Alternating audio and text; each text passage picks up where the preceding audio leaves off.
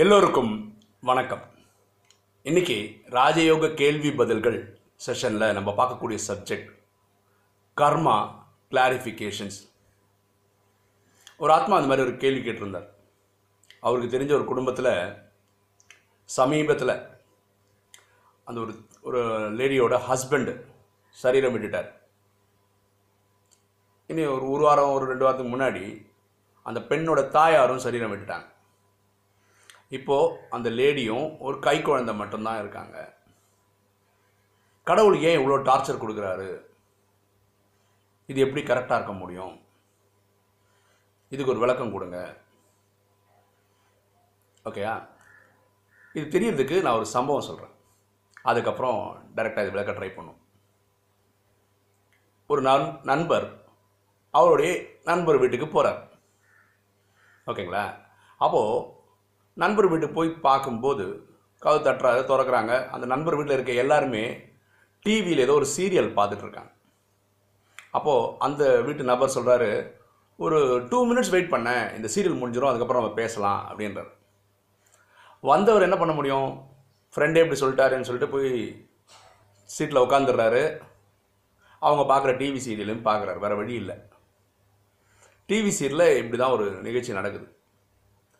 ஏதோ ஒரு நபர் வராரு. வந்த உடனே திடீர்னு ஒரு பத்து பேர் வந்து அவரை போட்டு அடி அடின்னு அடிக்கிறாங்க. இந்த காட்சியை அவர் பார்க்குறார். ஐயோ என்னடா ஒருத்தனை போய் பத்து பேர் அடிக்கிறாங்களே அப்படின்னு இவர் ஃபீல் பண்ணுறாரு ஆனால் அந்த வீட்டில் இருக்கிறவங்க எல்லாருமே கைத்தட்டி சிரிக்கலாம். ஆ அடி ஆனால் உத கை காலை உட அப்படி இப்படின்னு பேசிக்கிறாங்க. டக்குன்னு தொடரும் அப்படின்னு போட்டு சீரியல் முடிக்கிறான். உடனே ஒரு டிவி ஆஃப் பண்ணுறாரு இவங்க ரெண்டு பேர் பேசுகிறாங்க எப்படி இருக்காங்க? வீட்டில் எல்லாம் நல்லா இருக்காங்களா?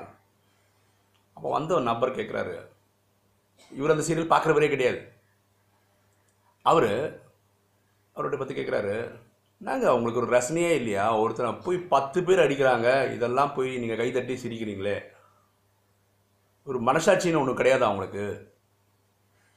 அப்போ அவங்க குடும்பத்தில் இருக்க அவர் சொல்கிறாரு இது சீரியல் நீ பார்க்குறியா? இந்த ஆள் இருக்கான்ல இவன் தான் பல குடும்பத்தோடைய வாழ்க்கையை தொலைச்சவன். கஷ்டத்தை ஏற்படுத்தினவன். அவனுக்கு வந்து போன வாரமே அடி கிடச்சிருக்கணும். இல்லை ரெண்டு வாரத்துக்கு முன்னாடியே கிடச்சிருக்கணும். சொல்லப்போனால் இது லேட்டு இப்போ அவனை பிறந்து கட்டினது தான் கரெக்டு அடிச்சு கூட பத்தலை அப்படின்றான். இதில் என்ன சொல்ல வரோன்னா இப்போ புதிய நபருக்கு இவர் அடி வாங்குகிற அந்த சீன்லேருந்து தான் தெரியும். முன்னாடி தெரியாது. ஆனால் இந்த வீட்டில் இருக்கவங்க அந்த சீரியல் ஃபஸ்ட்லேருந்தே பார்க்கறதுனால அவனோட குணாதிசயங்கள் தெரியும். அதனால் அவன் அடி வாங்கினது கரெக்டுன்னு தெரியும். இப்போ இந்த நம் நண்பருக்கு சொல்ல வர விஷயம் என்னென்னா நீங்கள் இப்போ நடந்த எபிசோடு மட்டும்தான் சொல்கிறீங்க இதுக்கு போன ஜென்மத்தில் அவங்களுக்கு என்ன கதை நடந்ததுன்னு உங்களுக்கு தெரியாது. இந்த கண்டினியூட்டி புரியறது. புரியுதுங்களா? ஒரு எக்ஸாம்பிள் சொல்கிறேன் இனி ஒரு எக்ஸாம்பிள் சொல்கிறேன் ஒரு குடும்பம். ஒரு வாலிபர் கல்யாணம் பண்ணிக்கிறாரு. உடனே குழந்தைங்கள ஆகிடுது ஒரு ரெண்டு குழந்தை இருக்குன்னு வச்சுக்கோங்க. இவரை நம்பி அப்பா அம்மா இருக்குன்னு வச்சுக்கோங்க. திடீர்னு ஒரு கடன் தொல்லை வந்துச்சு. திடீர்னு தற்கொலை பண்ணி இறந்துடுறான்னு வச்சுப்போம். அப்போ என்னாச்சு? அவங்க அப்பா அம்மா ஒரு மனைவி ரெண்டு குழந்தைகள் திடீர்னு அனாதை ஆயிடுறாங்க. கரெக்டாக எவ்வளோ கஷ்டப்பட்டு இந்த வாழ்க்கை அவங்க வாழ்ந்து கரை சேர்க்கணும். அந்த தா அந்த தாய் அது இந்த இவருடைய மனைவி ரெண்டு குழந்தைங்களை எப்படி வளர்க்குறது? அப்போது இந்த குடும்பத்தில் சேர்ந்தவங்க எப்படியெல்லாம் அந்த கஷ்டத்தை அனுபவிச்சிருப்பாங்கன்னு இறந்து போன அந்த ஆத்மாவுக்கு எப்போ புரியும்? அடுத்த பிரிவின்னு ஒன்று எடுத்து அவங்க பார்ட்னர்னு ஒருத்தர் வந்து இந்த மாதிரி டக்குன்னு இடையில விட்டு போனால் தான் அந்த வெளி தெரியும். இனி ஒரு எக்ஸாம்பிள் சொல்கிறேன் பாருங்க. இது ரெண்டு சீனாக சொல்கிறேன் சொமாலியா ஆப்ரிக்காவில் ஒரு நாடு. நீங்கள் பார்த்துருப்பீங்க. எள்ளும் தோல் அதாவது எலும்பும் தோலுமான உடல் இருக்க மாதிரி குழந்தைகள் இருக்காங்க. நியூட்ரிஷியஸ் ஃபுட்டுன்றது என்னன்னே தெரியாது. கலந்து கடந்த சில வருடங்களுக்கு முன்னாடி ஒரு அவார்டு வாங்கின ஒரு ஃபோட்டோன்னு ஒன்று இன்டர்நெட்டில் வந்திருக்கு. அதாவது ஒரு குழந்தை சாப்பிட்றதுக்கே வழி இல்லாமல் அப்படியே எலும்பு தோலுமாக இருக்குது அது வந்து இப்போவோ அஞ்சு நிமிஷம் பத்து நிமிஷம் சாக போகுது பின்னாடி ஒரு கழுகு உட்காந்துன்னு இருக்கு கழுகு இறந்து போனதுக்கப்புறம் தான் சாப்பிடும் இல்லையா? அது வெயிட் பண்ணுது இது சாவறதுக்காக அந்த ஃபோட்டோ உலகத்தில் பிரபலமான ஃபோட்டோவாக வந்து என்னோடய நண்பர்களை சில பேர் வந்து நாத்திகர்கள் இருக்காங்க. கடவுள் நம்பிக்கை இல்லாத கடவுள்னு ஒருத்தர் இருந்தால் இந்த மாதிரி ஒரு சீனை விடுவாரா? அலோவ் பண்ணுவாரா? இது அவங்க கேட்குற கேள்வி. இது ஒரு சீனை ரெண்டாவது சீன் வரும் ஒரு ரேஷன் கடை. அந்த ரேஷன் கடையில் மக்களுக்கு வந்து அரிசி பருப்பு எல்லாம் எடுத்து கொடுக்க வேண்டியது அந்த ரேஷன் கடையில் ஒர்க் பண்ணுறவரோட வேலை. அவர் என்ன பண்ணுறாரு பிபிஎல்னு சொல்கிறோம் பிலோ பாவர்ட்டி லைனில் இருக்க மக்களுக்கு தான் இது கவர்மெண்ட்டே தராங்க. மக்களுக்கு கொடுக்கறதுக்கு முன்னாடி இவர் வெளி மார்க்கெட்டில் அதிக காசுக்கு வித்துடுறாரு. அப்பவும் மக்கள் சொல்கிறாங்க கடவுள் இவரை பார்த்து சும்மா இருக்காரா? இவங்களுக்கு தண்டனையே கொடுக்கறது இல்லையா? அப்புறம் அங்கேயும் சொமாலியாலையும் மக்கள் கடவுளை தான் திட்டுறாங்க. இங்கே ரேஷன் கடையில் இந்த மாதிரி நடக்கும்போது இது மாதிரி பண்ணுறவரை பார்த்துக்கிட்டு கடவுள் சும்மா தான் இருக்காரான் கண்டினியூட்டி புரிஞ்சுக்கோங்க. இந்த மாதிரி தப்பு பண்ணுறவங்க தான் அடுத்த பிறவி சோமாலியில் பிறக்க வேண்டியது அடுத்த வேளை சாப்பாடு அடுத்தவன் சாப்பாடை திருடுறான் பார்த்தீங்களா? அவனுக்கு சாப்பாடே கிடைக்காத மாதிரி தான் ட்ராமாவில் இருக்கும். இதை தயவு செய்து புரிஞ்சுக்கோங்க. ஏதோ ஒரு எபிசோட தெரிஞ்சிங்கன்னா அடுத்த எபிசோட் தெரியாமல் இப்படி பேசுறது சரியாக இருக்காது. நான் என்னோட பர்சனல் எக்ஸ்பீரியன்ஸ் இது நான் போடவே கூடாதுன்னு நினச்சேன். கேட்டதுனால அந்த எக்ஸ்பீரியன்ஸ் சொல்கிறேன் ஃபர்ஸ்ட் ஆஃப் ஆல் நான் ஏன் இங்கே வந்தேன் ராஜயோகத்தில் எனக்கு வந்துங்க நல்ல மனைவி ரெண்டு நல்ல குழந்தைகள் நல்ல அப்பா அம்மா எல்லாம் இருக்காங்க. நான் நல்லா வசதியாக வாழ்ந்தவன் தான்.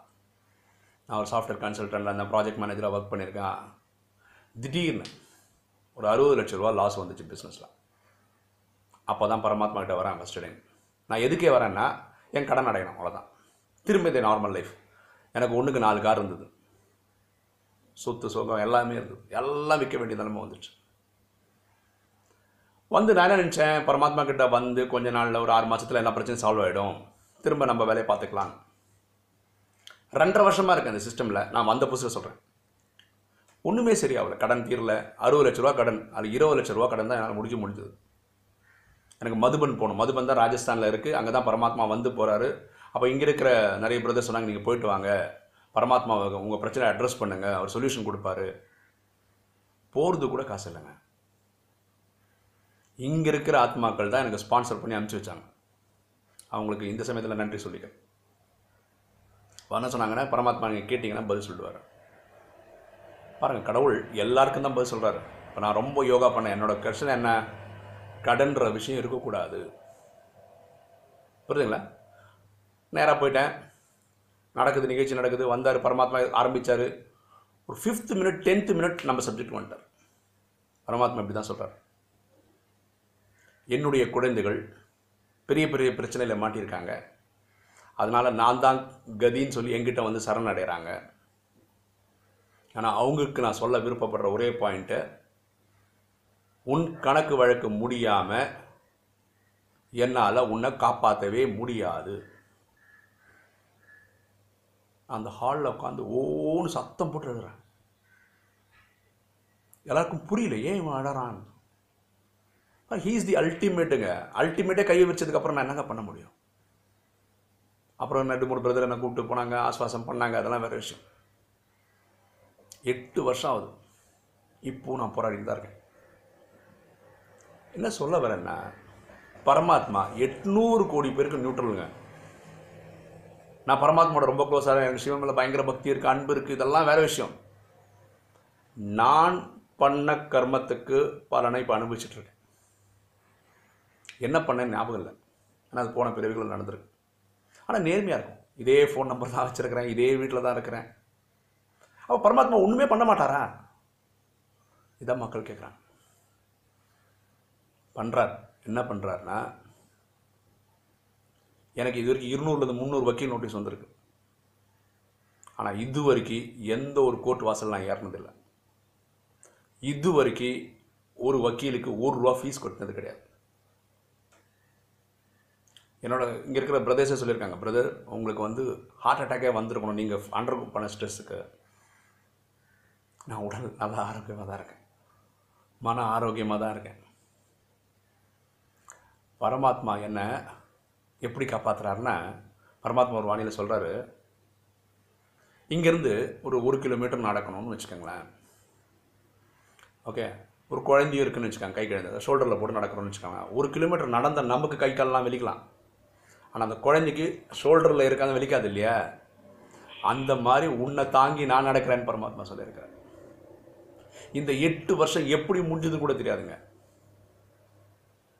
நான் வந்து ஆக்சுவலாக ஒரு சோலார் பிஸ்னஸ்காரங்களுக்கு ஃபண்டிங் வாங்கி கொடுக்கறதுக்காக ஒரு பிஸ்னஸ் பண்ணிகிட்ருக்கேன் அவங்களுக்கு ஒரு நிறைய அமௌண்ட் தேவை அதை வாங்கி கொடுத்தா அதில் வரக்கூடிய என்னுடைய பிஸ்னஸ் சர்வீஸ் சார்ஜே வந்து போதும் என் கடனை அடைக்கிறதுக்கு. அது நேற்று முடியும் இன்றைக்கி முடியும் அப்படியே ரப்பர் மாதிரி ஏற்றுன்னு போதும். எல்லாம் நடக்குங்க.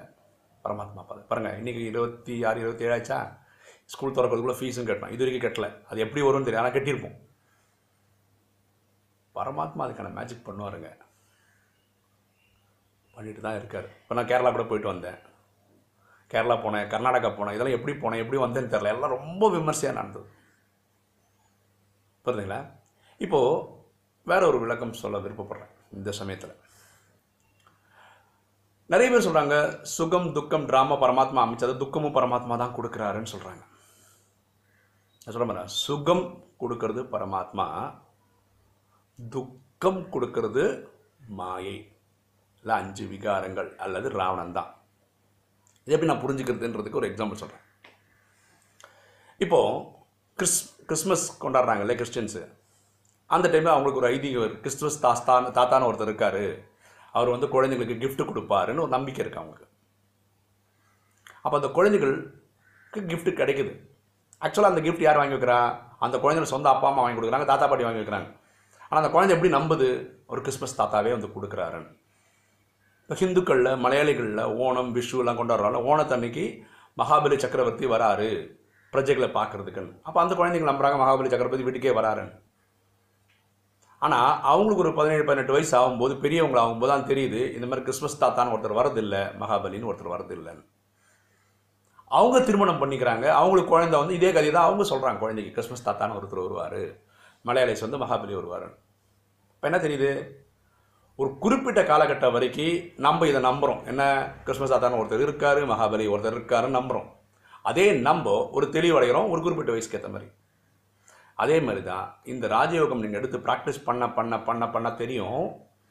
உங்களுக்கு நடக்கக்கூடிய எல்லா சுகத்துக்கும் பரமாத்மா காரணம் உங்களுக்கு வரக்கூடிய துக்கத்துக்கு யார் காரணம்? மாயை காரணம். அப்போ ட்ராமாவில் எல்லாமே விதிச்சபடி நடக்குதுன்னா நான் என்ன பண்ணேன் அப்படின்னு சில பேர் கேட்குறாங்க பரமாத்மா ரொம்ப கிளியராக சொல்கிறார் காமம் கோபம் அகங்காரம் பற்று பேராசை ஈடுபடாதுன்னு சொல்கிறார் தன்னை ஆத்மான்னு புரிஞ்சு பரமாத்மாவை என்னை நினைவு செய் நீ பல பர பல பிறவிகளாக செய்த பாவம் போயிடும் மண்மனா பாவ சொல்லி கொடுத்துருக்குறார். ஆனால் எனக்கே நிறைய நிறைய ஸ்டூடெண்ட்ஸ் நிறைய பேர் ஃபோன் பண்ணுறாங்க அதில் ஒருத்தர் சொல்கிறாரு திடீர்னு நான் இப்போ தான் கேட்க ஆரம்பித்தேன் திடீர்னு கல்யாணம்லாம் பண்ணிக்காதுன்னு சொல்கிறீங்களே எனக்கு ஆசை இருக்கே நான் கல்யாணம் பண்ணுமே என்கிட்டயே ஃபோன் பண்ணி என்ன சொல்கிறாங்க நீங்கள் எனக்காக வேண்டிக்கங்க கல்யாணம் நடத்துக்கிறதுக்கு என்ன சொல்ல வரேன்? பரமாத்மா இப்போ என்ன பண்ணணும்னு சொல்கிறாரு அதுக்கு எகேன்ஸ்டாக போகிறோம் யார் பண்ணுறோம் மனசுக்குள்ளார ஆசை. அது மன்மத். ஒரு வேளை அவர் கல்யாணம் பண்ணிக்கிட்டாருன்னு வச்சுக்கோங்க. ஒரு மாதிரி டார்ச்சர் பண்ணுற மாதிரி ஒரு மனைவி வந்தாங்கன்னு வச்சுக்கோங்களேன். அப்போ கடவுள்கிட்ட தான் வரும். பாரு எனக்கு இப்படிப்பட்ட பொண்டாட்டி கூத்துட்டேன் செய்யறதெல்லாம் நம்ம செஞ்சுட்டு பழியெல்லாம் பரமாத்மா மேலே போகிறது எப்படிங்க கரெக்டாக இருக்க முடியும்? ஸோ இந்த கர்ம ஃபிலாசபி புரிஞ்சுக்கிறதுக்கு ஆழமான இது வேணும். எப்படி ஒரு குழந்தையிலேருந்து கொஞ்சம் பெரியவன் ஆனதுக்கு அப்புறம் கிறிஸ்மஸ் தாத்தா இல்லை மகாபலி வர்றது இல்லைன்னு புரிஞ்சிக்கக்கூடிய சக்தி வருதோ இந்த ராஜயோகம் எடுத்து படித்து ப்ராக்டிஸ் பண்ண ஆரம்பிக்கும் போது உங்களுக்கு ஒரு விஷயம் தெரியும். எல்லா சுகத்துக்கும் எல்லா நல்ல விஷயங்களுக்கும் பரமாத்மா காரணம் துக்கத்துக்கான காரணம் மாயை அஞ்சு விகாரங்கள். அதை தான் ராவணன் சொல்கிறோன்னு புரிஞ்சுக்கும் ஓகேங்களா? உங்களுக்கு இந்த வீடியோ பிடிச்சிருக்குன்னு நினைக்கிறேன். பிடிச்சிருக்கோங்க லைக் பண்ணுங்கள் சப்ஸ்கிரைப் பண்ணுங்கள் ஃப்ரெண்ட்ஸ்க்கு சொல்லுங்கள் ஷேர் பண்ணுங்கள் கமெண்ட்ஸ் போடுங்க. தேங்க்யூ